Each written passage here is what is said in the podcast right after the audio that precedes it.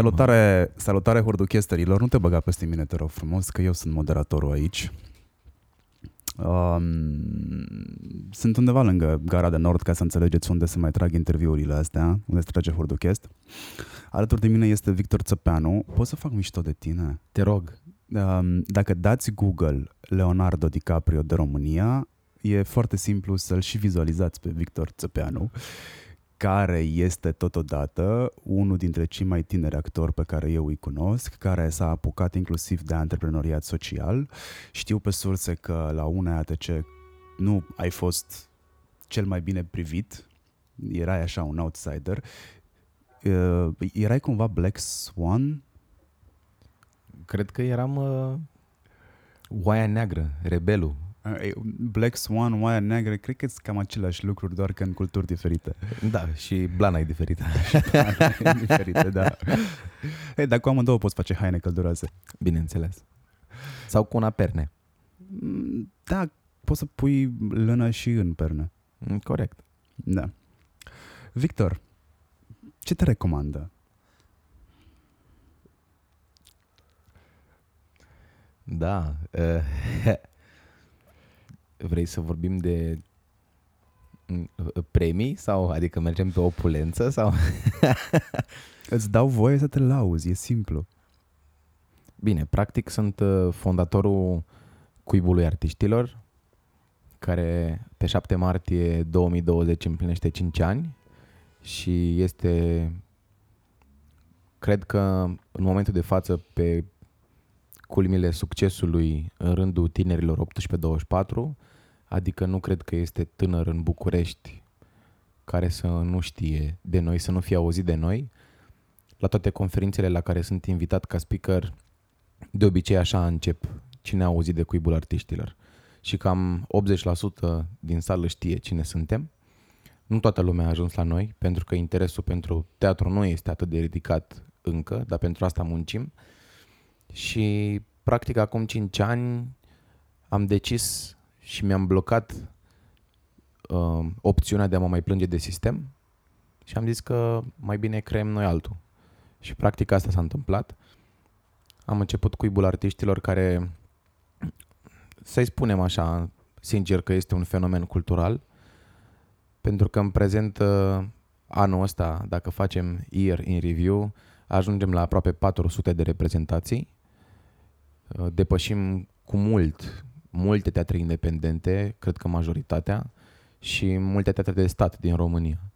Adică dacă vorbim de indicatori de performanță, cred că niciun teatru de stat nu are așa ceva. Știi, niște indicatori de performanță, niște obiective către uh, self-sustainability și cred că am avut trei lucruri la început care ne-au ajutat să ieșim din tipar, să fim așa, stand out. În primul rând a fost uh, faptul că jucam pe sistem occidental. În România un spectacol de teatru se joacă azi și nu știi când se mai joacă următoarea dată. Ceea ce înseamnă că e foarte greu de recomandat și de urmărit următoarea reprezentație ca să știi când să le spui cercului tău de prieteni când să meargă la spectacolul respectiv. Uh, sistemul occidental presupune un calup de spectacole care se joacă consecutiv, un număr de zile și atunci când tu ieși din sală, știi să-l suni pe prietenul tău Andrei și să-i spui du-te până vineri la cuib pentru că se joacă spectacolul X, care e foarte bun. Asta a fost primul element de inovație. În România, că în Europa deja se folosește sistemul ăsta de mult. Al doilea lucru care a fost inovativ a fost că noi nu am jucat și nici acum nu jucăm pe bilet, ci încercăm să dărâmăm paradigma asta că dacă e gratis, nu e de calitate și încercăm să stimulăm publicul să plătească cât vrea el la final. Ceea ce e foarte fain e că la început media donației era de 3 lei pe om, acum 5 ani, și acum a ajuns media undeva la 15 lei 60, de exemplu, în ultima lună. Uh, asta aduce de la sine multe idei bune, printre care că omul, fără să fie obligat să scoată o sumă din buzunar înainte de eveniment, ajunge să aprecieze el și să scoată din buzunarul lui niște bani pentru un eveniment cultural, ceea ce mie mi se pare fascinant că în felul ăsta chiar transformăm uh, publicul într-o comunitate. Și cred că tranziția de la public la comunitate în long term este un lucru de dorit pentru că câștigi foarte mult încrederea oamenilor și în același timp știi și tu exact cât ar trebui să investești, investești într-o producție pentru că degeaba investești tu 10.000 de euro într-o producție dacă ție nu ți se întorc banii ăștia, adică return of investment-ul nu se întâmplă. Și atunci noi trebuie să știm lucrurile astea ca să știm cum cheltuim banii. Um, iar al treilea lucru care ne-a adus cumva în inima tinerilor a fost că tot timpul la spectacol dăm un pahar de vin înainte de spectacol. Și asta ne-a ajutat foarte mult pentru că la început eram văzuți ca e locul la unde bei un pahar de vin moca, dar uh, cu timpul a devenit o chestie elegantă și classy și oamenii vin și se bucură de un pahar de vin real, nimeni nu se îmbată, nimeni nu bea uh, pe nesimțite, pentru că genul oamenilor care sunt în sala noastră sunt niște oameni frumoși, sinceri, onești, nu o să vezi snobism la noi în sală, nu o să vezi opulență la noi în sală, o să vezi oameni care vin să se bucure și să se um, desfacă, să se rupă de ritmul societății contemporane, să-i spun așa. Am alergie la hashtag oameni frumoși. Explicăm te rog frumos ce înseamnă oameni frumoși. Pentru mine oameni frumoși înseamnă oameni care la început veneau în sală și habar n-aveau ce la teatru, veneau poate pentru prima oară în viața lor la teatru după o perioadă de ani de zile în care singura lor amintire față de teatru era că au fost în copilărie la un spectacol care probabil nu le-a plăcut. Asta din feedback-urile oamenilor. Și dacă la început sunau telefoanele, nu știu, în fiecare seară suna un telefon sau două în sală, astăzi am ajuns în punctul în care ne rugăm să mai sunăm telefon în sală ca să mai facem o glumiță cu spectatorii, știi? Pentru că noi am făcut un lucru care se numește în domeniul artistic să spargi al patrulea zid. Adică să nu te comporți pe scenă ca și cum publicul nu există. Asta mi se pare o chestie învechită și care nu este potrivită din punctul meu de vedere pe 90% din producțiile pe care noi le facem. Avem și producții în care convenția este foarte clară că noi nu vedem spectatorul și nici el pe noi, dar majoritatea spectacolelor mai ales cele care sunt în spectrul comediei, merg pe o interactivitate foarte mare. Iar pentru mine oameni frumoși înseamnă oameni cu bun simț, de fapt, dacă vrei să o luăm așa. Oameni care vin sincer și onest la teatru, nu ca să arate cu ce s-au îmbrăcat, nu ca să arate cine sunt, ci vin efectiv pentru o oră de tăcere a lor personală și să participe la o poveste. Și până la urmă, teatru este unul din dintre cele mai vechi ritualuri de când există lumea asta, care adună comunități în jurul lor.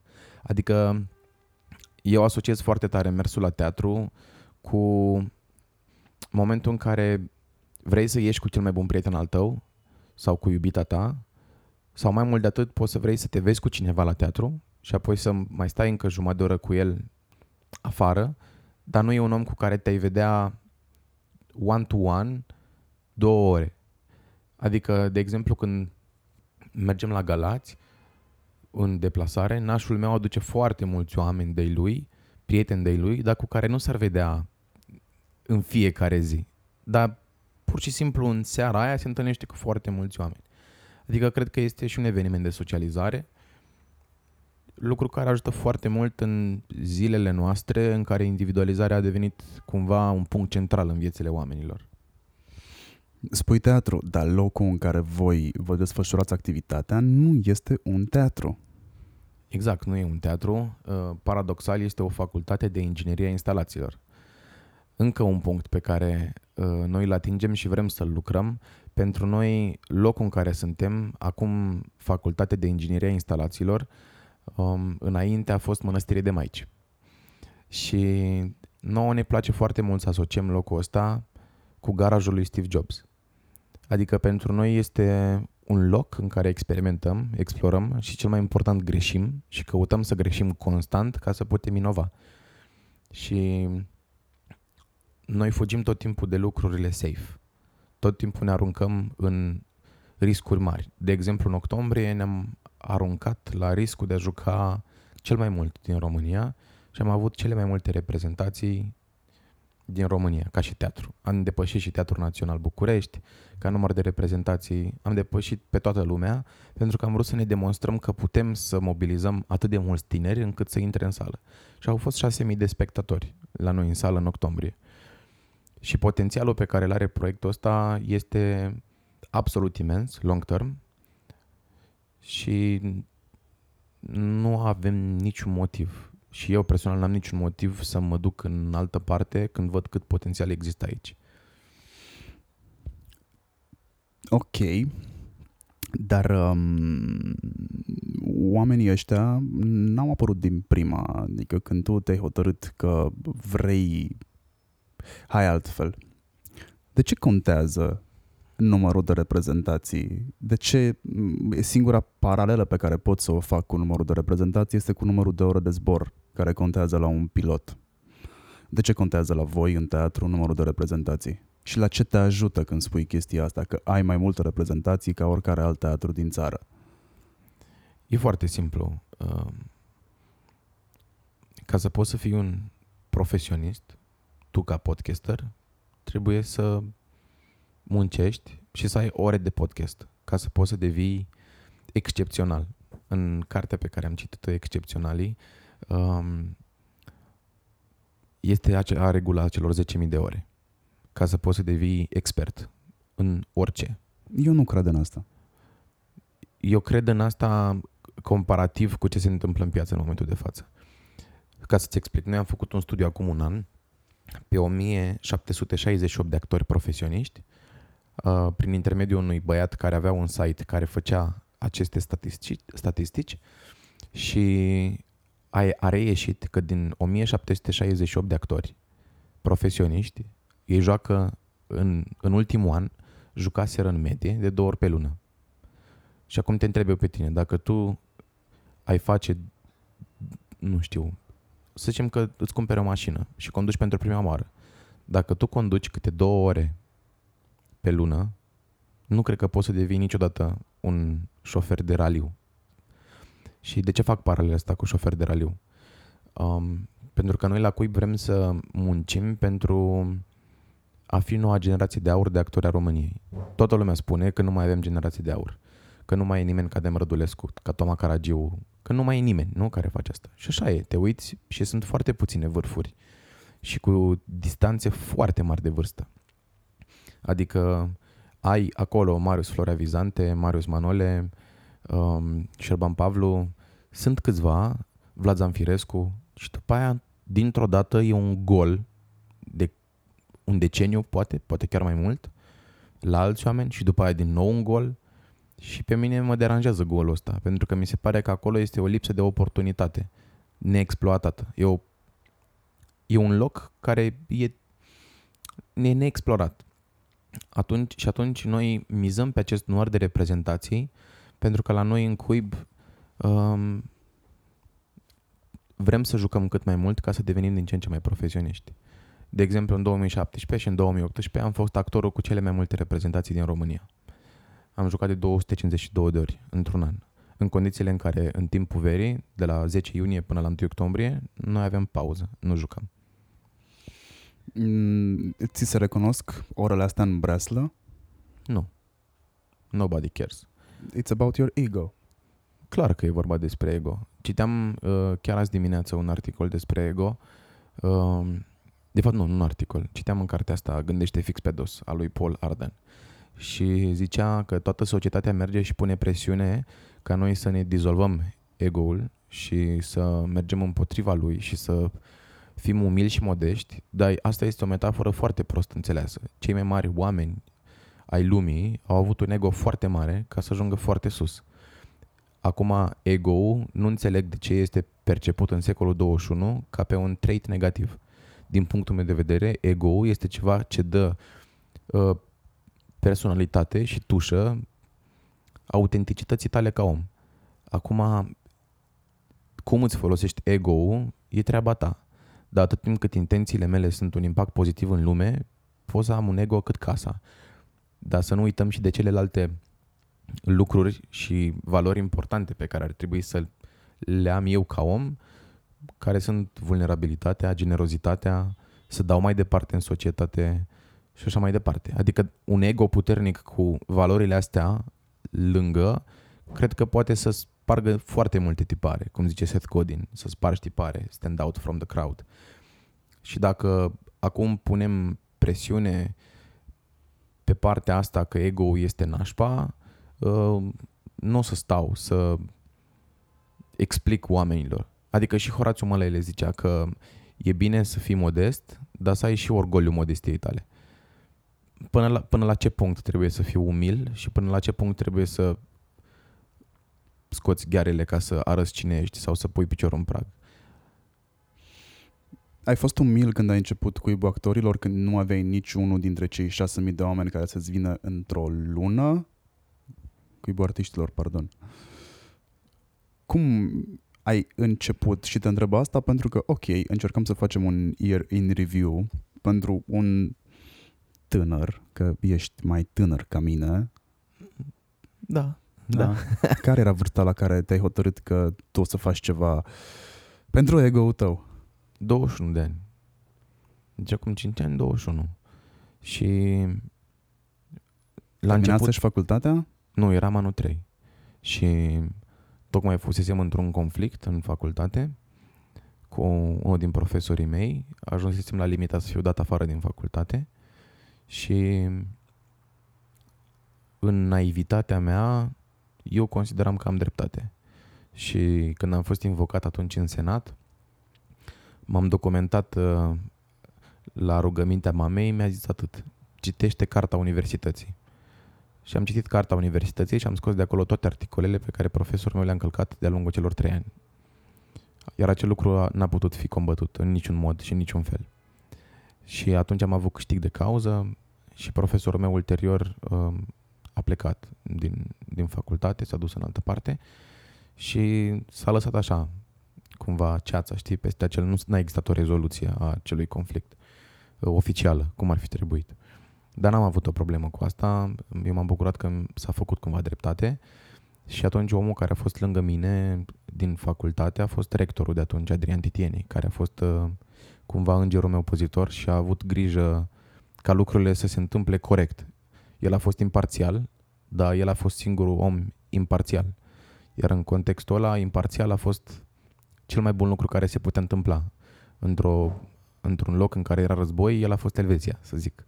Și după acel uh, conflict, eu am zis că nu vreau să dau la master. Îmi pierdusem foarte mult încrederea în ceea ce înseamnă facultatea de teatru și am spus că trebuie să fac ceva. Și mi-am adus aminte de o vorbă pe care a spusese Radu Gabriel la unul din spectacolele în care jucam împreună, făceam figurație uh, și mi-a zis că Dem Rădulescu juca de 300 de 400 de ori pe an. Și mi-a rămas întipărit în minte ideea asta. Cum ar fi să joci de 300 de ori într-un an? Și cuibul artiștilor a pornit din această ambiție. Să joc ca Dem Rădulescu, de 300 de ori într-un an. 300 de ori într-un an înseamnă să joci în fiecare zi câte un spectacol aproape. Dacă scoți weekendurile, cred că acolo ești. Cam acolo ești, că ai 48 de weekenduri într-un an sau 50, ceva de genul ăsta, more or less. Dar nu, să nu uităm că vara nu se poate juca. Um, și de aceea noi am început proiectul ăsta, da, am avut un ego foarte mare ca să pot să încep și foarte multă tărie de caracter și obstacole de... Că n-a fost ușor, adică nu a fost uh, ei, începem un proiect, toată lumea e cu noi, toată lumea zice că e bine. Care e faza cu motivația în contextul ăsta? Cred că motivația e totul, să nu te lași și să ai, um, în engleză se zice a strong resilience for stress. În română nu știu exact, să fii rezilient nu, nu sună bine și nici nu are înțelesul ăsta în limba română. Să ai rezistența la frustrare. Reziliență psihică. Și chestia asta m-a ajutat foarte mult să trec peste toate obstacolele. Ca să înțelegi, la început, când am început proiectul pilot, jucam în facultate de teatru la UNTC și invitam cei 30 de spectatori pe care îi luam atunci în proiectul pilot, pentru că noi înainte să începem am zis, bă, stai un pic, că făcusem un curs de management cultural și am zis că orice proiect mare trebuie să înceapă cu un proiect pilot înainte. Și scopul nostru era să jucăm un spectacol de 20 de ori consecutiv pe sistemul pe care îl propusesem și să vedem dacă atingem 1000 de spectatori. Și am început asta pe 7 martie 2015. Am umplut sala atelier cu un record care nu mai fusese atins vreodată, adică în sala aia erau 144 de locuri și noi am avut 180 de oameni, ceva de genul ăsta, adică erau oameni și pe scenă, pe jos, lângă noi. Și după aia am început să jucăm prin facultate, așteptam să se termine cursurile și uh, după ce se terminau cursurile, publicul stătea la etajul 3, lângă lift.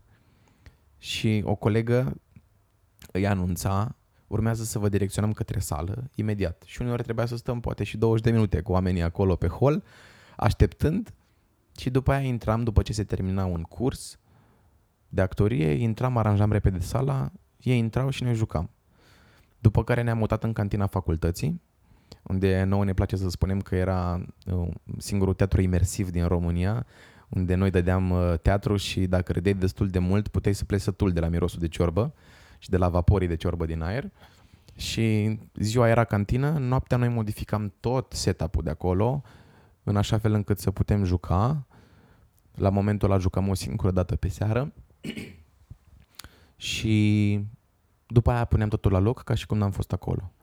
După prima lună, din octombrie 2015, după succesul proiectului pilot unde am avut aproape 3000 de spectatori, a fost o nebunie efectiv, după aia am zis ok, de la 1 octombrie 2015 începem proiectul 300 de zile de teatru. După prima lună am fost dați afară din facultate, nu ne-a mai fost acceptată cererea de a fi aprobată cantina pentru noi. Noi programaserăm deja spectacole pe noiembrie, erau rezervări făcute pe noiembrie, așa că a trebuit să jucăm pe ascuns și jucam pe ascuns, efectiv două săptămâni am jucat pe ascuns, iar la început de decembrie am început să căutăm altă sală. Iar Ștefan, colegul meu, a găsit facultatea de inginerie instalațiilor care fusese facultatea pe care el o, o făcuse înainte și am mers la domnul decan de acolo, Sorin Burchiu, care uh, ne-a zis ok, jucați odată să vedem ce se întâmplă. Și am jucat spectacolul nostru odată și am umplut sala până la refuz, 358 de locuri și el a fost impresionat.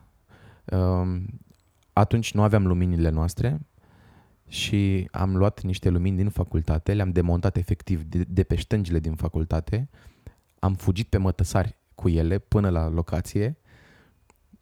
Înainte de spectacol s-a ars un reflector, un coleg a fugit înapoi în facultate, a mai desfăcut un reflector, l-a adus înapoi, am jucat spectacolul, am dus luminile înapoi și în felul ăsta am căpătat acceptul să jucăm în facultate și din 11 ianuarie 2016 suntem acolo. Stai puțin să ne ducem puțin la faza în care ați jucat pe ascuns.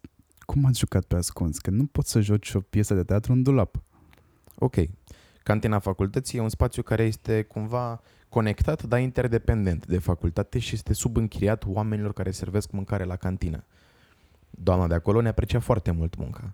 Noi n-am avut cererea aprobată, așa că închideam luminile și nu mai invitam oamenii să treacă prin holul principal, prin gangul de la facultate, ci băgam înăuntru prin stradă. Și băgam spectatorii prin stradă, um, iar după aia s-au prins că facem asta, dar nu prea puteau să ne facă ceva. Noi aveam uh, o tehnică, uh, voiam să filmăm în cazul în care vine cineva să ne dea afară, să filmăm, să spunem undeva un comunicat de presă că tineri care vor să joace teatru pe gratis sunt opriți de facultate fără niciun motiv. Uh, nu s-a întâmplat asta, bineînțeles, pentru că nu exista niciun lucru greșit pe care noi îl făceam. Noi doar voiam să jucăm și noi aveam spectacole programate și nu voiam să anulăm. Și la început băgam spectatorii, după care ne-au luat dimărul care acționa luminile. Și nu mai puteam să facem lumini. Dar românul e foarte creativ, nu? Așa că am început să ne jucăm cu siguranțele de la panou. Și într-o seară, da, era cu switch on-off. Și nu mai aveam lumini din alea care făceau un fade frumos, era hop, hop, hop, hop. Și într-o seară, uh, uh, la un spectacol, în loc, eu jucam și în același timp trebuia să mă duc să acționez și lumina la un spectacol, că așa era regia uh, spectacolului, eu făceam tot, adică eu organizasem cumva evenimentul. Era un text scris de Mihai Ignat și eu jucam un regizor care aduce un homeless pe scenă. Și am dat switch off la alarma cantinei. Așa că 15 minute a trebuit să punem pauză la spectacol pentru că începuse alarma cantinei și nu știam să o oprim. Așa că a trebuit să dă un telefon la pază să oprească aia, după care am continuat spectacolul. Oamenii care veneau știau că sunt complici la ceva ce nu ar fi trebuit să se întâmple, nu e chiar ilegalitate, dar voi încărcaserăți de fapt o decizie care fusese luată, într-adevăr, în detrimentul dorinței voastre. Dar oamenii știau că sunt complici? Cumva noi nu încălcasem o decizie care fusese luată pentru că acea afirmație că nu ne mai este aprobată cererea era o chestie tacită. Oficial, noi nu trebuia să jucăm, dar nu s-a scris nicăieri că nu avem voie să jucăm și era semnătură. Adică nu scria nicăieri cuibul artiștilor nu are voie să joace. Asta nu era specificat nicăieri. E doar au zis nu vă mai dăm cerere, nu vă aprobăm. Și ok, bine. um, și nu cred că spectatorii știau. Nu, nu știau în momentul de față. În momentul ăla de atunci. Au aflat ulterior. Cum ai reușit să te duci în sala atelier, să aduci aproape 50 de oameni în plus față de locurile care există, pur și simplu tu fiind un no-name? Da, ăsta a fost alt lucru care ne-a făcut pe noi să decidem că ar fi mai bine să jucăm pe intrare liberă și plătești cât vrei tu, pentru că eram niște no-name-uri. Și toată lumea din jurul nostru ne spunea că nu are cum să funcționeze, că nu vă cunoaște nimeni, nu putem să jucăm pe sistem occidental, că abia vin, vine lumea la teatru o dată, da păi de 30 de ori consecutiv. Cum atunci la început, noi jucam un spectacol o lună întreagă. Și am dat pur și simplu mesaje la toată lumea. Am dat mesaje la toată lumea. Toți oamenii pe care îi știam. Practic direct marketing. Exact. Exact asta a fost voiam să umplem sala efectiv și eram eu cu Vlad și cu Freddy care dădeam mesaje. Ulterior, când pagina noastră de Facebook făcuse deja 1800 de like-uri, am luat de la cap la coadă toată lista de 1800 de oameni și le-am dat mesaje personale cu... Am stat șase ore, am, mi-a amorțit degetul mare și mie și lui Vlad și lui Freddy și am stat și cu o carafă de vin într-un restaurant, am stat și am dat mesaje, copy-paste, bună, suntem cuibul artiștilor, te invităm la noi la spectacol și dacă poți să postezi afișul nostru pe wall tău. Și acum, după 5 ani, sunt oameni care ne scriu și abia acum ne deblochează de la request messages. Și noi vedem mesajul pe care l-am dat acum 5 ani și ne scriu, am venit de la voi de zeci de ori, habar n-aveam că mi-a dat mesaj.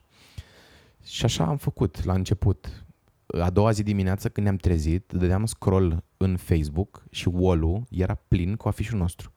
Toată lumea, era o frenezie. Și așa am început, practic așa.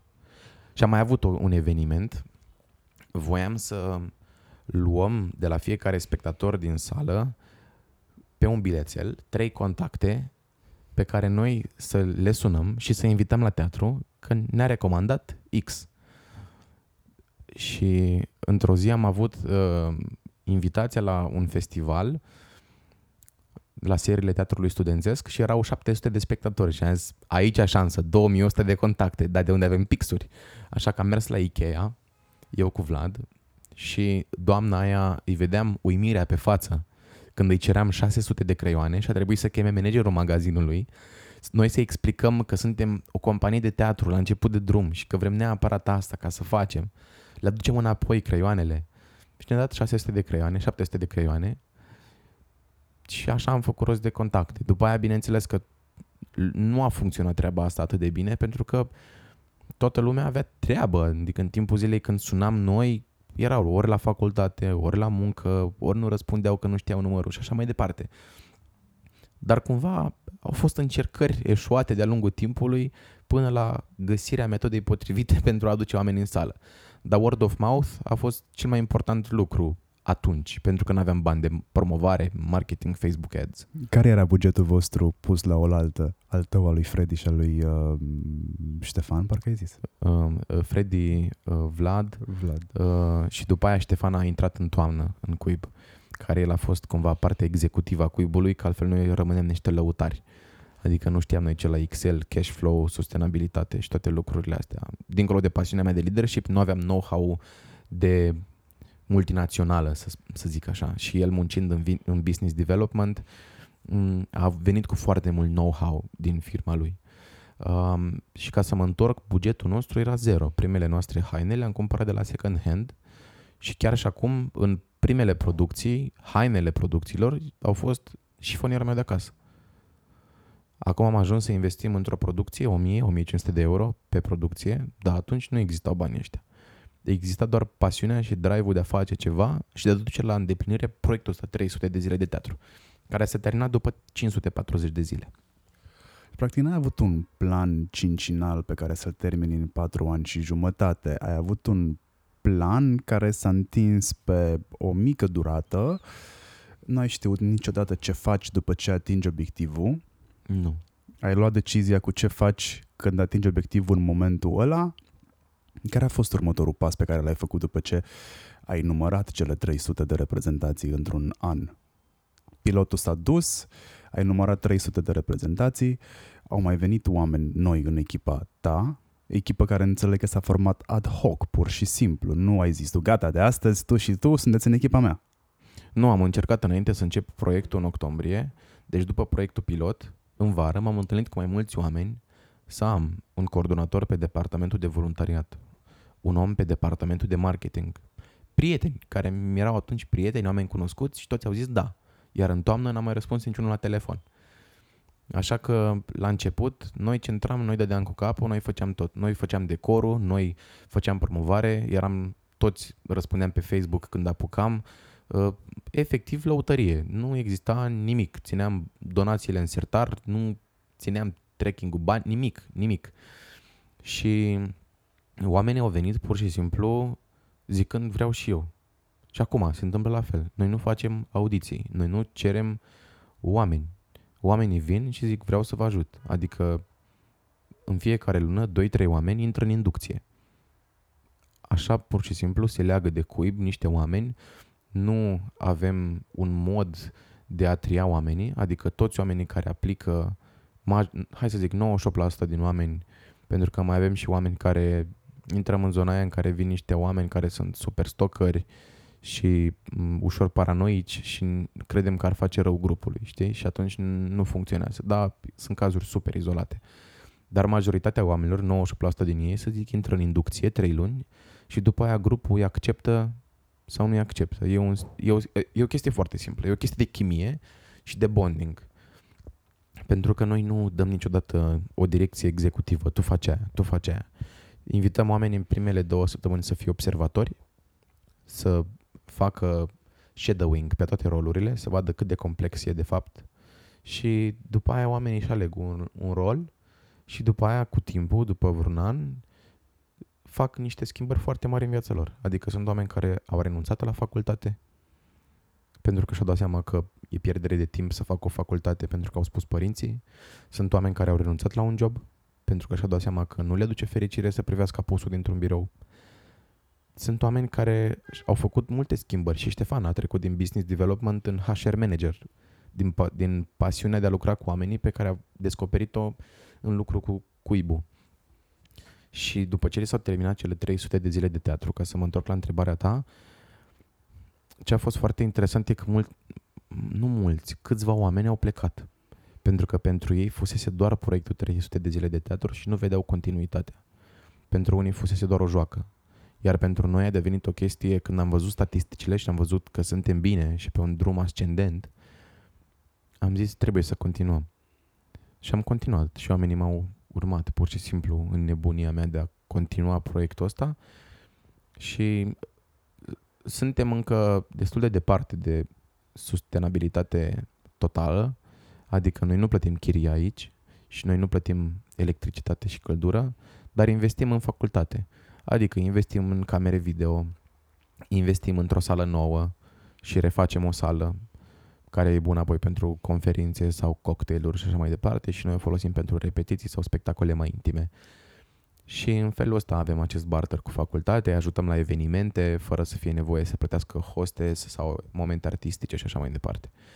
Dar încă suntem departe de sustenabilitate, dar în primii trei ani cei 60.000 de euro care s-au donat s-au investit integral, în totalitate, în producții și în scenotehnică. Să avem luminile noastre, uh, sunetul nostru, sonorizarea noastră, să avem luminile noastre, sonorizarea noastră, toate lucrurile astea care ne ajutau să avem o fundație sănătoasă. Și după aia am început să salariem oamenii și astăzi suntem în punctul în care să câștigăm niște salarii decente din asta.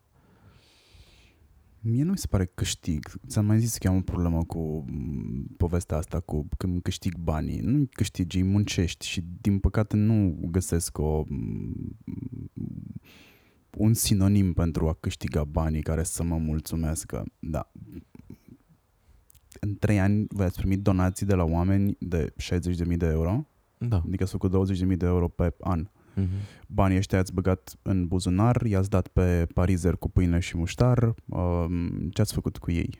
Erau prea puțini bani la început, ca, adică când te uiți în macro sunt mulți bani, dar în micro, la început, în prima seară, s-au donat 97 de lei. În condițiile în care noi, dacă rămâneam seara să repetăm pentru alt spectacol, pentru că ziua fiecare din noi avea facultate, știi? Și trebuia să rămânem noaptea. Costurile meselor din fiecare noapte depășeau 97 de lei. Așa că am decis toți să nu ne atingem de banii deloc și să investim. Pentru că ar fi fost useless, iar astăzi am fi fost în pielea goală. Și atunci am decis toți de comun acord, facem asta pro bono până în punctul în care ajungem să ne putem susține financiar din asta sau nu facem. Cum ai motivat oamenii? Mi-ai zis că ești foarte atras de leadership și ți-a ieșit în ultimii cinci ani. Pentru că tu ești exponentul principal al, culbul, al, al, al cuibului. Mm, cum ai convins oamenii să rămână lângă tine fără un beneficiu real palpabil? Tu i-ai ținut pe lângă tine cu promisiuni ale unui viitor îndepărtat, nici de cum apropiat. Cred că aveam atât de multă încredere în ideal și în vis, încât toată lumea credea că o să se întâmple ce zice nebunul ăsta că o să se întâmple. Și noi, e foarte important detaliul ăsta pe care ți-l spun acum, pentru că noi ca actori, după ce terminăm facultatea, nu jucăm. Nu există context de a te angaja după ce termini facultatea. Adică ești șomer, efectiv, cu diplomă, doar dacă ai norocul sau doar dacă îți faci cunoștințe și networking, ajungi. De eu n-am vrut să fiu dependent de oportunități. Am vrut să mi le creez singur. Și noi ca actori ne luam foarte multă hrană din faptul că jucam foarte mult și deveneam niște superstaruri locale, să zic așa. Și așa ne hrăneam cu treaba asta. Și era ori o facem, ori nu o facem. Au fost actori care au plecat de-a lungul timpului pentru că n-au făcut față sau aveau alte interese, alte priorități. Adică nu am fost de la început aceiași oameni și am rămas aceiași oameni și tot așa am trecut prin foarte multe schimbări și mulți oameni care ne erau dragi au plecat pentru că pentru ei unii era o joacă și noi voiam să ne luăm foarte în serios. Pentru că la noi era cu perspectivă financiară pe următorul an, strategie de creștere, cum creștem cu 50% anual. Uh, stai puțin, că astea sunt niște detalii pe care un actor nu le cunoaște, nu ar trebui să le cunoască. Ce e aia plan, ce e aia creștere de 50%, cum ai ajuns la performanța asta? Și la 23 de ani, probabil 24. Deci eu am făcut un curs de management cultural în care am învățat ce la un proiect. Păi și atât de bun a fost cursul ăsta? Nu știu, după aia am devenit și mai curios și am mers și la altele. Și am aplicat și după și aia... bani de unde ai avut pentru ele? Am luat bursă. De exemplu, la Leader School, Ștefan, care e colegul meu, el mi-a dat bursă atunci. Eu am aplicat pentru o bursă, pentru că nu aveam 500 de euro la momentul respectiv să fac proiectul ăsta. Și am ajuns la școala aia de leadership, la interviu, de fapt, și am vorbit foarte mult despre educație, despre networking, despre importanța artei în lume și m-au luat. Și după aia am mers acolo După aia am ținut legătura cu ei, am rămas apropiat. Mie îmi place foarte mult să am long-term relationships. Mie nu-mi plac aventurile de noapte, știi? Adică se și vede în proiectul meu. Nu mă duc în zeci de mii de proiecte, prefer unul și bun. Sau mai multe și bune, dar pe termen lung. Și după aia l-ascultam pe Ștefan, cumva după ce am făcut proiectul pilot, el venea la fiecare spectacol cu altă fată. Și până a venit la ultimul spectacol cu fata cu care a rămas, este și acum căsătorit și are și un copil. Și de la el luam know-how ăsta cumva, el vorbea de strategie și încercam să înghit toate informațiile astea și să înțeleg ce cu ele. Și am înțeles ce e o diagramă Gantt, am înțeles ce e monitorizare, am înțeles ce înseamnă implementare. Făcusem un plan inițial pentru cuibul artiștilor, care n-a fost deloc real în piață. Adică când am început să fac ideea cuibului pe întregul an cu cele 300 de zile de teatru, n-a avut nicio treabă cu ce a fost în realitate. Dar important a fost că m-am adaptat. Și cred că asta a fost una dintre cele mai mari calități pe care le-am avut, că m-am adaptat constant la mediul înconjurător, ca un cameleon, știi? Și după aia mi-am dat seama ca să putem ajunge să ne facem viața din asta, trebuie o strategie. Și eu iau acum rapoartele de anul trecut, din noiembrie, mă uit pe număr de spectatori și număr de donații și mă uit cu cât am crescut în anul ăsta. Și văd că am crescut cu 50%. După aia noi suntem în totală legalitate. Dacă vrei să vezi câți bani am câștigat anul ăsta, te duci la ANAF, cauți cuibul artiștilor și toți banii noștri sunt declarați. Pentru că la un moment dat ne-a zis cineva, dar de ce, nu de, de ce faceți asta să declarați banii? Adică de ce nu-i țineți in-house sau, nu știu, pe întuneric? Și noi am zis foarte simplu, dacă vrem să creștem și să aplicăm la granturi mari, nu o să putem aplica la granturi mari dacă nu arătăm banii care intră în casă. Și doar cu faptul că au intrat 100.000 de euro în ultimul an în cuibul artiștilor în casă, cheltuiți total, adică s-au cheltuit 110.000, pentru că tot timpul mergem pe investiții și noi nu trebuie să uităm că suntem un ONG. Și noi nu mergem for profit. Noi, scopul nostru este să creștem awareness-ul cultural și igiena mersului la teatru. Și da, sună mult 100.000 de euro într-un an, dar așa în, în realitate nu e mult, pentru că pe dezvoltarea pe care vrei să mergi nu e mult. Și uh, poți să mergi la ANAF și să verifici. După aia, doi, au venit oameni în sală care ne-au verificat. De la SRI au venit să vadă dacă se întâmplă ceva, dacă facem ceva cu facultatea, dacă dăm bani cuiva, dacă dăm mită cuiva sau ceva. Și au descoperit oamenii că suntem în regulă și ne-au lăsat în pace. Adică cred că există loc de bun simț în momentul în care ai un obiectiv care pare ciudat de bun și de civic, știi? Și după aia na, lucrurile au crescut de la sine și lucrurile merg de la sine cumva și cresc din ce în ce mai bine, din ce în ce mai mult. Adică față de acum 5 ani avem o creștere de 1000%, la, de 1000% dar încă nu suntem sustenabili 100%. Așa că îmi pun obiective noi. Adică dacă anul ăsta am atins 400 de reprezentații, în următorul an avem 600 de reprezentații ca obiectiv. După aia avem uh, în intenție ca în martie să facem primul proiect pilot la Cluj, să deschidem și acolo. Și eu nu înțeleg de ce nu fură nimeni ideea noastră. N-am înțeles niciodată de ce nu fură nimeni. Pentru că vorbim de 43 de minute deja despre cât de complicat a fost să pui ideea ta în practică. De, eu sunt de părere că dacă lucrurile ar fi simple, toată lumea le-ar face. Da, n-a fost deloc simplu, dar m-am uitat la asta. Nu m-am uitat la complexitatea lucrurilor, cât m-am uitat la obiectivul meu. Tu vorbești despre faptul că 100.000 de euro nu sunt foarte mulți, adică par foarte mulți bani, dar nu sunt foarte mulți bani. Aș vrea să faci un exercițiu și să te gândești câți bani aveai în momentul în care ai început toată povestea asta. Și să-mi spui dacă ți se mai par mulți sau puțini, chiar dacă îi rostești. E un vis devenit realitate. Dar știu că targetul nu este ăsta. Adică obiectivul nostru principal nu este ăsta. În 5 ani obiectivul nostru este să ajungem la un milion de euro donații. Ce la un vis? Eu cred că e o încăpățânare, de fapt, nu e un vis. Da, este o, și o încăpățânare. E o încăpățânare în a demonstra pentru tine sau a-ți demonstra ție ceva sau a demonstra cuiva că se poate. Ai rămas cu sechele din facultate în când ți s-a spus că nu o să faci nimic în viață?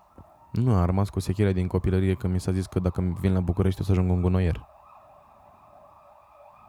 Practic asta faci, că vrei să faci și Giana mersului la teatru, nu? Da, dar am și un interes personal foarte puternic. Să arăt că pot să reușesc într-o industrie în care toată lumea spune că teatrul nu are cum să fie sustenabil. Are cum să fie sustenabil. Așa cum Barcelona are 248.000 de socios, o comunitate care dă bani anual, pe lângă sponsorii pe care iau, și care susține Barcelona. Și dacă ar pleca toți sponsorii de la Barcelona, tot ar avea un cash flow și un venit care să le mențină o fundație. Ok, vorbim de fotbal și de teatru, două lucruri foarte diferite, dar conceptele pot fi împrumutate. Și cred că în secolul 21 acest, această um, intersectare de domenii aduce inovația. Adică cred că s-au făcut lucruri care sunt bune în alte domenii, dar nu sunt implementate în alte domenii. Tu inovezi în teatru? Crezi despre tine că ești un inovator? Da. De ce? Pentru că am reușit ca regizor, hai să o luăm așa, că joc multe roluri în cuibul artiștilor, ca regizor am reușit să duc mii de oameni la teatru. Punct. Zeci de mii. Adică anul ăsta cred că ajungem la 60.000 de spectatori sau 50.000 de spectatori. Ați creat cu acest cuib al artiștilor un ecosistem din ce îmi povestești. Sunt par convins că el nu s-a oprit doar la faptul că o mână spală pe alta în ceea ce înseamnă colaborarea cu Universitatea Tehnică, pardon, Universitatea de Instalații. Omul care ți-a aprobat, adică rectorul, toată nebunia, a văzut el ceva acolo, cu siguranță. Nu ți-a cerut nimic, nu ți-a cerut, n-a vrut neapărat să contribuie el la fenomenul ăsta de igienizare despre care povestești tu. Nu cred, de, pe de altă parte, că ești uh, sanitarul ăla din acvariu care se ocupă de a mânca algele moarte și așa mai departe. Cred, în schimb, că da, aduce o contribuție. Am o problemă cu inovația pentru că nu prea mai văd pe niciunde și probabil că ar trebui să stau cu tine mult mai mult decât stau de obicei ca să înțeleg ce înseamnă inovație în teatru în România 30 de ani mai târziu de la Revoluție despre un, într-un domeniu în care toată lumea plânge, e o dramă continuă. Uh, ce, ce s-a mai întâmplat pe lângă faptul că, ok, voi dați facultății uh, muncă fizică sau că uh, îi ajutați să renoveze sau, nu știu, ce, ce, ce s-a mai întâmplat? Până unde s-a dus cercul ăsta din jurul cuibului? La toate adunările, simpozioanele oamenilor din domeniul energiei sau la cea mai mare conferință pe uh, climă, la Clima 2019, am mers, am făcut hostess, am făcut un moment artistic, am făcut animație, am făcut entertainment. Tot felul de lucruri din astea. Când ne-au dat un telefon și au zis avem nevoie de ceva artistic, noi am fost acolo. Voi pentru că ați... Ce vreau să te întreb eu este... Hai că te întreb pe românește. Fără să-ți mai dau voia să, voie să te duci pe lângă. Voi comunicați că acest cuib al artiștilor performează în incinta facultății de instalații. Basic marketing sau basic PR. Automat rețin două nume. Cuibul artiștilor, facultate de instalații. S-a întâmplat să ajute acest brand awareness facultatea de instalații la ceva? De exemplu, anul ăsta pentru prima oară în ultimii 15 ani, facultatea de instalații a avut toate locurile ocupate din sesiunea din vară. Ceea ce nu s-a mai întâmplat de foarte mult timp. Aici sunt două lucruri care cred că au contat. Odată o lege care a venit în sprijinul acestui domeniu, pe, niște sal- pe o lege a salarizării, să câștige o anumită sumă de bani.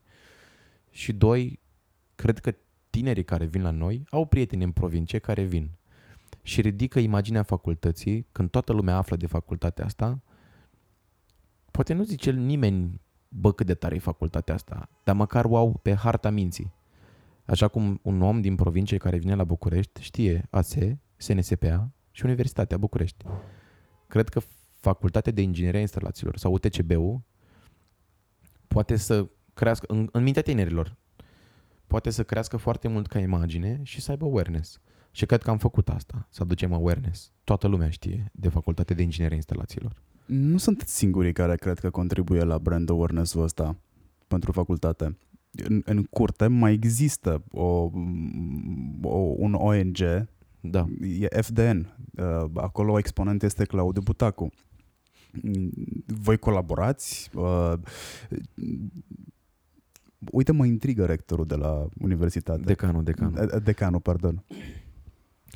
El e un om foarte mișto. Pentru că e foarte normal. Și înțelege normalitatea unei societăți moderne și a faptului că am o sală de festivități pe care o folosesc doar la deschidere și la închidere de an. Dacă între timp se întâmplă ceva care pe mine nu mă deranjează, nu mă costă, nu-mi produce niciun niciun consum de energie, de ce să nu o fac? Și aici e o normalitate. Dacă am o bucată de curte care poate să devină un campus pentru studenți, dacă poate să arate bine, dacă poate să crească awareness și în imaginea facultății, de ce să nu o fac? Adică ei acum se extind, au venit și cu a doua casă pe care o construiesc. Toată, toată um, uh, partea verde este renovată și pus gazon și se pune gazon și arată impecabil. Există o scenă outdoor unde noi putem să avem evenimente. Arată ca o universitate din afară. Decanul, mai mult decât atât, decanul invită parteneri să investească în săli. De exemplu, Romstal. Vine, renovează o sală și se numește sala Romstal. Dar este modernă, top, quality, cu uh, tehnologie, cu videoproiectoare, cu uh, exemple de țevi, înțelegi? Arată impecabil ca o facultate din afară. Și el renovează pe barter sălile astea cu ajutorul unor companii.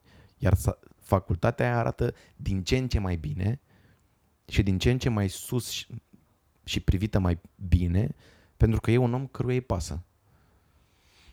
Brandurile astea cu care și voi ați început să lucrați la cuibul artiștilor, vin ele către voi sau mergeți voi către ele?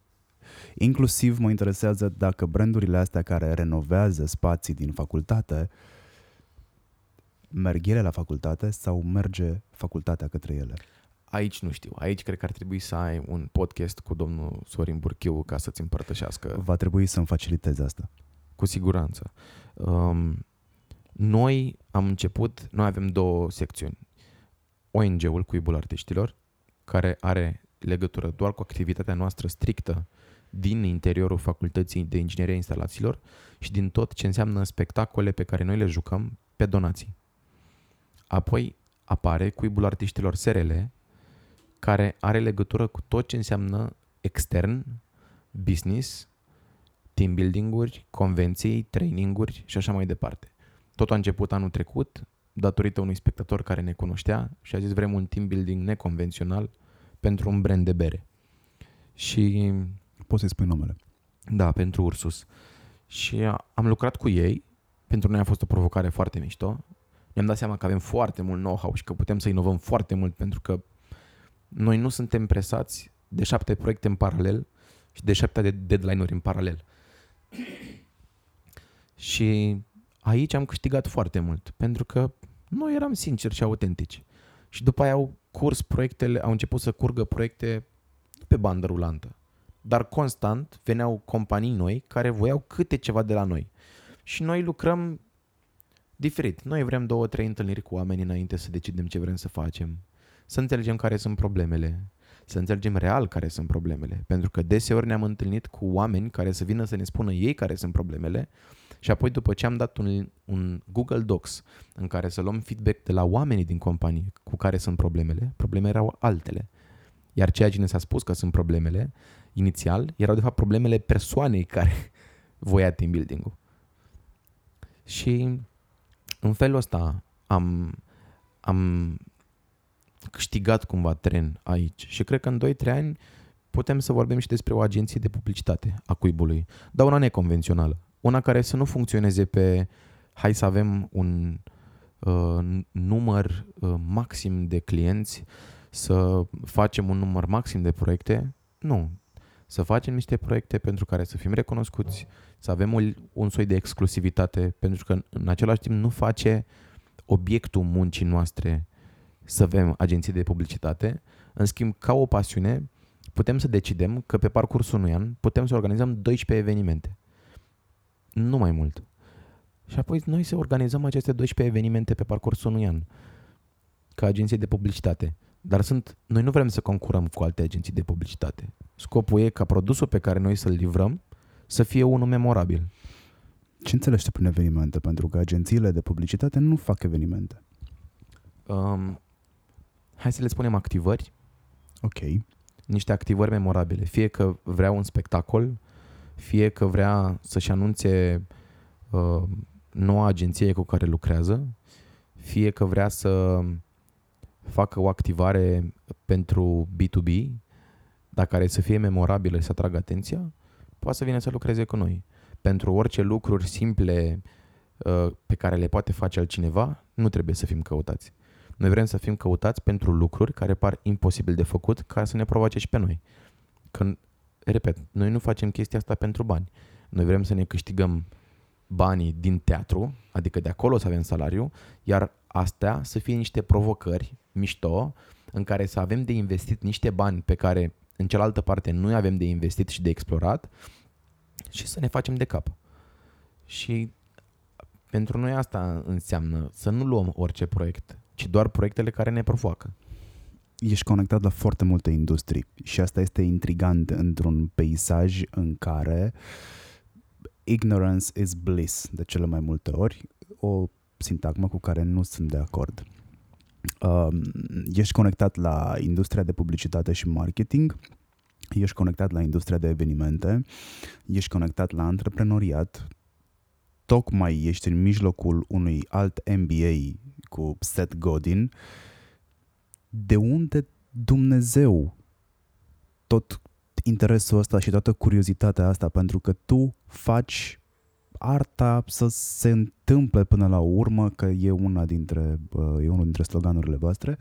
Uh, și acolo ar trebui în mod normal, conform societății, să te limitezi. Pe tine te interesează să intri pe scenă, să-ți joci rolul cât mai bine, după care să te cari. Da. Asta vorbim acum două zile cu o fată care e în cuib și am făcut un joc să ne spunem trei lucruri care ne plac unii la alții și trei lucruri care nu ne plac. Și unul din lucrurile pe care ea nu le place la mine este că nu uh, sunt doar actor și că nu sunt nu fac doar asta. Practic ai pângărit meseria. Da, că nu, adică că nu dezvolt acolo. Bine, a pornit din faptul că am zis că eu mă consider un actor desăvârșit pentru vârsta mea. Pentru că asta simt, că investesc foarte mult. Anul ăsta am fost 5, 4 luni în traininguri cu profesori internaționali. Da, 4 luni într-un an cu oameni internaționali să lucrez, mi se pare un achievement pentru mine și um, mi se pare destul. Dar pe lângă, um, pe lângă asta, mi-am dat seama că dacă vreau ca și cuibul să crească, nu pot să fiu doar actor. Și m-am gândit care sunt lucrurile care pot fi făcute și de alții. Și mi-am dat seama că actori mai putem avea în cuib și buni, că regizori mai putem avea în cuib și buni, dar un director artistic care să vină cu viziune e foarte greu, pentru că sunt foarte multe riscuri de asumat aici și multe responsabilități. Și mie îmi plac riscurile foarte mult. Sunt un workaholic convins. Uit deseori de mine și de cine sunt uh, eu ca persoană și merg deseori către uh, epuizare, să zic așa. Și cumva doar așa a putut crește cuibul atât de mult prin faptul că am fost un cal care, care a alergat în continuu. Când o să obosești? Pentru că nu cred că ești departe de la workaholic la burnout și eventual o mică depresie dacă nu ai fi avut deja ambele. Uite. Eu mă feresc în a mă feresc în a propovădui a fi workaholic, been there, done that, n-am sfârșit bine. Da, probabil că e o lecție pe care ori trebuie să o iau, ori știu să o gestionez. De exemplu, după trei ani de cuib, am decis că vreau să mă rup. Și am muncit un an și jumătate să, mă, să las totul în regulă, să funcționeze fără mine, adică am învățat să deleg, să dau mai departe, să nu mai fac doar eu, să nu mai fiu doar, să nu fiu un uh, control freak și așa mai departe. Și anul trecut, în decembrie, am plecat trei luni în India să fac arte marțiale și să dau un zoom out la viața mea. Și ce a fost interesant în momentul ăla a fost că n-am crezut niciodată că oamenii ziceau te duci acolo, te întorci schimbat. N-am crezut asta. M-am întors schimbat. Fără să-mi dau seama. Adică în fiecare zi mă trezeam și ziceam, ce schimbare, frate, că nu pricep ce schimbare să am. Dar au fost niște mici scântei de introspecție și am simțit că eu în India sunt un nimeni. Un nimeni. Um, și că ceea ce se întâmplă acolo, în București, este doar o chestie micuță, dacă dai zoom out așa, câte lucruri se mai întâmplă în jur în același timp în lume. Și îmi analizam, o să sune foarte ciudat, îmi analizam viața ca și cum sunt mort. Pentru că nu aveam tot timpul net să vorbesc cu oamenii de la cuib, lucrurile mergeau fără mine, funcționau fără mine, oamenii erau bine, toată lumea era ok, s-au trecut și prin lucruri bune și rele și așa mai departe, dar lucrurile se întâmplau. Și acest zoom out m-a ajutat să fiu mult mai pragmatic, mai liniștit. Nu mai sunt coleric cum eram înainte, că mă enervam foarte ușor, eram mai impulsiv. A contat foarte mult că am făcut asta la 25 de ani, care este etapa principală în dezvoltarea creierului și se întâmplă niște lucruri la 25 de ani, îți pui niște întrebări legate de ceea ce vrei să faci și cum ești. După aia a apărut pasiunea mea pentru creier, pentru a înțelege creierul mai bine. Și când mă întrebai mai devreme cum fac și sunt conectat la mai multe industrii și uh, distrug acest status quo că actorul e doar actor, a fost pentru că mă plictisesc dacă sunt doar actor. Chiar mă plictisesc. Mi se pare că am mult mai mult timp și am făcut un stretch al minții mele și pot să duc foarte multe lucruri și mă pasionează foarte multe lucruri și asta mă ține departe de burnout. Adică faptul că patru zile plec într-o tabără de marketing, pe mine, pentru mine e ca o vacanță. Chiar dacă sunt conferințe acolo, dar mă rupe de la monotonia mea, rutina mea Patru zile de marketing înseamnă că vorbești despre ultima experiență pe care am avut-o împreună. Eu am avut 25% din experiența asta de data asta pentru că a trebuit să plec să susțin un training la uh, trainingurile GPEC din București. Uh, vorbim despre uh, tabăra social media uh, organizată de revista Biz, care se întâmplă de două ori pe an la Pârâu Rece, în care tu te implici foarte mult. Nu doar tu te implici foarte mult, și Serin, prietena ta care face parte din Cuib, exact. uh, care a renunțat la facultatea pe care o începuse. Uh, din cauza ta a renunțat la facultatea pe care o începuse. Din cauza ei. Sau datorită ție, poate. Da, și Serin este cumva același aluat ca tine, este conectată la toate industriile astea și bănuiesc că nu strângi la ușă ca să fie conectată. A fost um, conectarea asta a fost o nevoie sau a fost ceva ce îți lipsea ca să-ți mai umpli timpul mort pe care îl aveai după ce ieșai de pe scenă? Sau pentru că ai simțit neapărat că e singura variantă sau pentru că ai știut, mai bine zis, că e singura variantă ca tu să dezvolți businessul ăsta? Că până la urmă e un business ce ai creat. S-au conectat lucrurile de la sine, cumva. Adică a venit uh, Claudiu Butacu de la FDN și mi-a zis, nu vrei să fii voluntar la biz? Și am zis, da. După aia... Tu știi să spui nu? Mm, da, am învățat să zic nu anul ăsta, pentru că au apărut prea multe, adică sunt deja prea multe și nu mai fac față singur la volumul de telefoane pe care îl primesc, la volumul de proiecte care vin, dar și cuibul a crescut și am cui să deleg treaba asta. Trebuie doar să învăț să deleg și mai bine, dar da, am învățat să spun și nu, nu pot, refuz majoritatea proiectelor externe care vin spre mine și mă ocup principal de cuib. Adică eu am fost colaborator și la Teatrul Național timp de patru ani, am jucat în două spectacole, iar în toamna asta am și renunțat pentru că nu mai aveam timp efectiv să mai am încă niște decizii de luat pentru altcineva.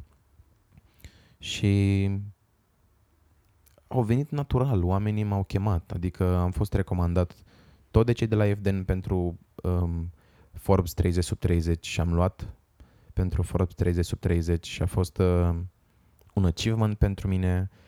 După aia au fost lucruri care m-au pasionat din ce în ce mai mult. Am început să citesc Seth Godin, Leadership și după aia am făcut alt MBA-ul, care a fost o experiență care mi-a dat peste cap tot setul de valori pe care îl aveam. Și întrebarea este cine îți setează limitele? Adică cumva mai key value din alt MBA a fost cine setează limitele. La alt MBA ai luat o bursă. Da. How? Le-am scris că în 4500 de dolari este salariul mamei pe tot anul. Și că mi-ar plăcea foarte mult să fac acest alt MBA și dacă există vreo soluție. Ei ne specifică nicăieri, din ce mi-aduc eu aminte, că poți să aplici pentru burse sau scholarship sau orice. Sau fellowship sau orice mod. Și mi-au dat înapoi un mail cu șase întrebări. Să le arăt ONG-ul, uh, statutul de la minister, de la Registrul Comerțului, că existăm, de când, ce facem. Și mi-a pus șase întrebări de genul care a fost cel mai greu moment din cuib și cum l-ai rezolvat, uh, care a fost ultimul moment în care ai fost generos și cum. Niște întrebări de genul ăsta. Și am stat șase ore și am scris mail-ul ăla. Am scris un roman efectiv și după aia am la bursă. Și am înțeles că pentru americani valoarea contează mai mult decât fiu și dacă ai valoare, există soluții pentru tine, ceea ce în România n-am simțit niciodată. Și de asta vreau să mă implic în alte MBA, vreau să devin coach la ei, uh, ca să învăț mai mult din valoarea asta americană de a fi și de a fi generos. Ei chiar sunt generoși, frate. Dacă tu ești un om bun și nu ai bani, îți fac loc. Chiar dacă e mult. Pentru că Adică e o combinație ciudată de business cu Robin Hood, știi? E... Sunt oameni care au plătit 4500 de dolari pentru programul ăla. Dar pentru că aveau posibilitatea să plătească și n-a însemnat nimic pentru ei 4500 de dolari.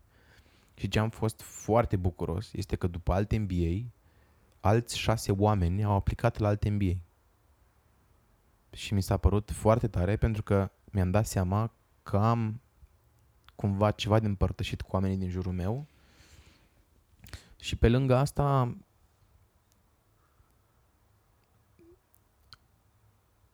cred că nevoia mea de a mă conecta cu mai multe domenii a fost exact pentru a nu crea o singură cameră de eco în care să trăiesc cu părerile mele personale de, asupra lumii. Adică să mă întâlnesc cu niște oameni de marketing să mă facă de rușine când avem site sau să mă întâlnesc cu niște oameni de business să-mi zică nu gândesc sustenabil sau să mă întâlnesc cu niște oameni uh, care au business cu foarte mulți bani să-mi zică nu mai gândi ca un sărac, genul ăsta de întâlniri când îți dă cineva o palmă, eu le caut pentru că e important să știi că nu ești bine, adică ești bine în momentul ăsta, dar uite că se, sunt noi perspective pe care nu le-ai văzut. De ce ții cont de sfaturi? Pentru că tu ești una dintre persoanele care ține cont de sfaturi. Ții cont de sfaturile tuturor sau ale unora. Și aici vreau uh, să punctez un moment în care am simțit că ții cont de sfaturi. Am discutat de foarte multe ori despre ce poate face cuibul artiștilor în afara scenei. Iar cam într-o jumătate de an, maxim un an, uh, ai făcut setup de filmare, ai făcut setup de studio de înregistrare audio, ai făcut ți-ai făcut setup-ul pentru a produce conținut multimedia în afara scenei pentru cuib. tot așa, ai luat un grant, ai aplicat pentru asta, ai luat un grant și ați făcut un proiect foarte mișto în cadrul grantului, care se numește Încotro și care este menit să ajute teenager și care sunt încă în liceu să-și descopere drumul în viață, vocația uh, sau, mă rog, să le dea un indiciu proiectul ăsta despre ce ar trebui să facă cu viața lor. Exact, e o serie de podcasturi în care m, auzi părerea pe bune a unor studenți din niște facultăți și a unor profesori din acele facultăți în care să auzi pe bune despre cum e în facultate. Pentru că e foarte important ca dincolo de flyere și de videouri de prezentare și de PowerPoint-uri de prezentare să auzi vocea cuiva care zice o părere. Și în felul ăsta poți să fii mult mai legat de facultatea în care ești. Și înainte de a ți se recomanda ce podcasturi să asculti, faci două teste de personalitate pe care apoi cineva le interpretează manual și un psiholog te ajută și îți dă o recomandare de universitate sau facultate care ți s-ar potrivi conform testului de uh, personalitate pe care l-ai făcut. Și nu este genul ăla de test um, pe, care, pe care îl găsești online. Este un test făcut împreună cu Ministerul Educației, e un test foarte scump. Noi am reușit printr-un barter să facem rost de chestia asta, numai că acum suntem în punctul în care a luat efectiv foc proiectul ăsta, pentru că noi ne așteptam la 500 de oameni înscriși și am zis că o să ne chinuim să-i facem și în 3 zile s-au înscris 1300 de oameni. De copii, adică. De copii, da, de liceu. Și copii cu povești de ți se face pielea găină. Și îți dai seama că e nevoie de ajutor. Mult. Adică ar trebui să existe acest încotro, ar trebui să facă rost de finanțare proiectul ăsta, să aibă 10 psihologi angajați, 10 oameni care... Nu, e ceva imens acolo, pentru că e de lucrat cu o țară întreagă. S-a dus doar din word of mouth, fără bani în promovare, fără Facebook ads, fără nimic. Este foarte bine calculat tot ce faceți pe Instagram și v-am da. spus asta de prima dată de când mi-ați explicat despre proiect. Am fost foarte uh, încântat de faptul că v-ați apucat să faceți studioul ăla de înregistrări, că um, v-ați luat uh, camere să filmați și nu ați luat orice. Până și eu v-am zis, băi, it's way beyond, adică e mult mai mult decât vă trebuie și tu ai zis nu e mai mult decât ne trebuie acum, în 2019, dar noi nu vrem să le folosim asta doar în 2019, vrem să le folosim pentru următorii ani. And I was like, yeah, that's smart. Nu m-aș fi gândit probabil la asta, că nu am fost implicat în procesul direct. Da, ai, ai mers către a produce conținut pentru că te-am bătut eu prea mult la cap? Cred că aici um, mai bătut și pe mine la cap și pe Serin. Iar uh, la Serin de un an a devenit o... Ea a muncit trei ani de zile în cuib și a ajutat pe toată lumea, dar era frică să-și asume responsabilitatea eșecului, posibilului eșec. Și până la urmă asta e diferența dintre un lider și un om care vrea doar să facă lucruri. Un lider este omul care își asumă posibilitatea unui eșec. Dacă ceva merge prost în cuibul artiștilor, you will point at me. Nu la altcineva. Și tu mi-asum treaba asta. Iar Serin, când a luat decizia că vrea să facă ceva, i-am zis ce vrei să faci. Și mi-a zis, bineînțeles, ce spune toată lumea, nu știu. Și am luat prin omisiune. După care am ajuns la punctul în care vrea să fie brand manager. Primele șase luni n-a făcut nimic ca brand manager. Doar a, și-a, a încercat să-și asume rolul de brand manager.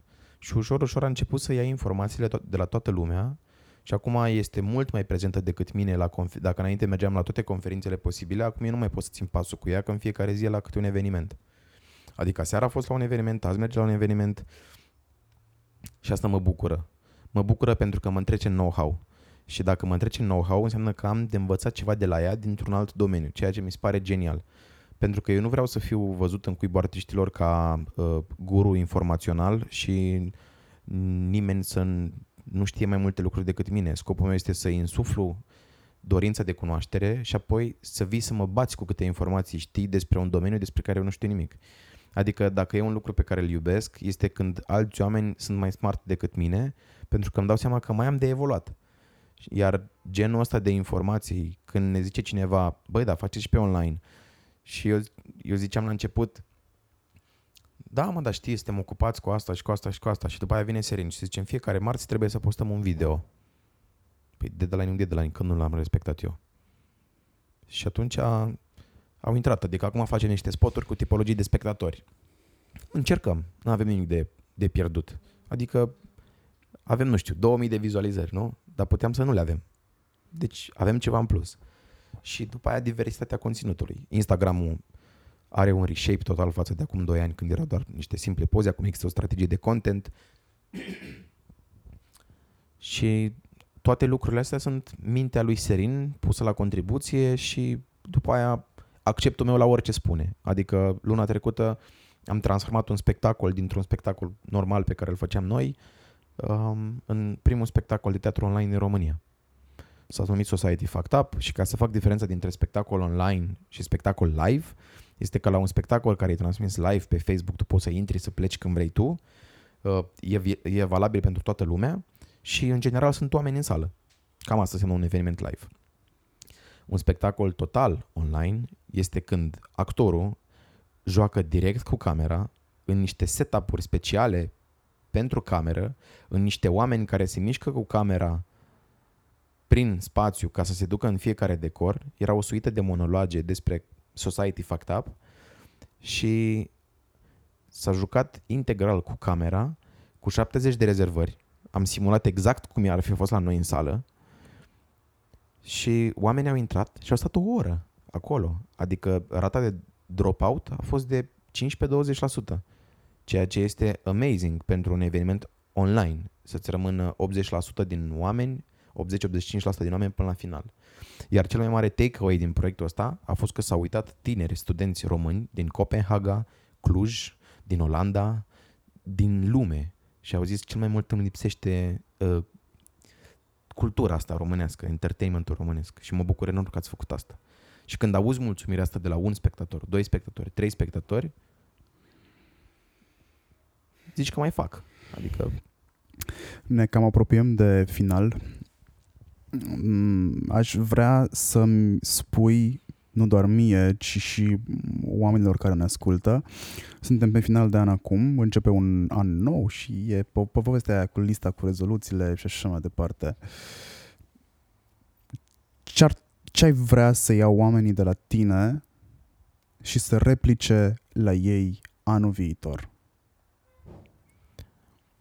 Sau lasă-i, dă-le ceva de... Uh, dă-le ceva la care să se gândească, dar care în acel moment de introspecție să-i ajute în anul următor când își pun pe listă uh, proiectele, to-do-urile pe care vor să le facă. Cred că e important să facem o diferențiere între ceea ce îmi doresc și ceea ce vreau, pentru că degeaba îmi doresc dacă nu vreau.